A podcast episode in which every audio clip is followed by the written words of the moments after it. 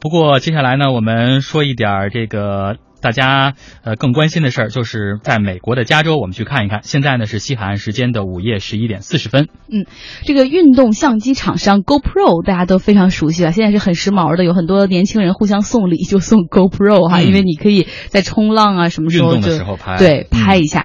然后呢，这个 GoPro 这家公司发布了二零一六年一季度的财报，结果是非常不乐观，营收虽然有一点八四亿美元，但是同比下滑了百分之四十九点五，接近百分之五。十了，嗯，然后净亏损达到了一点零七亿美元。要知道，他们去年同期是赚钱的，净利润是一千七百万美元。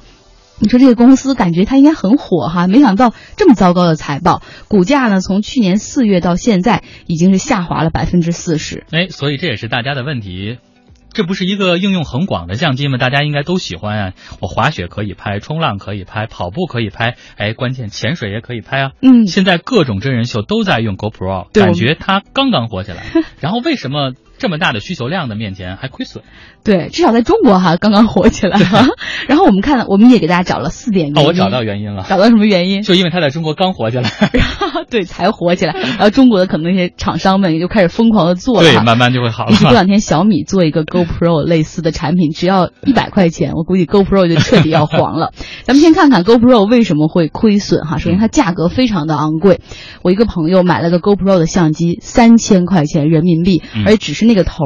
但如果你真的想说你冲浪拍、滑雪拍，你还需要买一个支架，把它固定在，然后你还需要一个头盔，所以你还需要买一个支架和一个头盔，这样总共加上你至少需要五千块钱，你才能够使用 GoPro。嗯，那第二点就是，其实竞争对手层出不穷，只不过大家以前好像一些相机品牌没有想过说，哎，运动的时候可以弄在架在头上拍你眼前的视野。当这个 GoPro 的点子出来之后。我们看到，像索尼、尼康、这个宝丽来、松下、佳明、GVC 这些厂商都出现了，开始做类似的产品，包括还有更多的山寨品牌做更便宜的产品。那第三点就是，其实 GoPro 这家公司这个迭代啊也不怎么好，他们出了四代产品，但是每一个产品的差异非常小。你说用户何必买呢？你出新款和你二代、三代没什么差别，我何必花这个钱？而第四点最重要的就是这个安全性，一旦你头上因为戴了这个 GoPro，如果发生了事故，会怎么样呢？我们看到这个 F 一的车手舒马赫，大家都知道他有前两年前吧，大概在滑雪的时候，然后受伤，当时就是因为头上戴了这个 GoPro。有调查人士说，哈，本来这个头盔是很坚固的，绝对不会。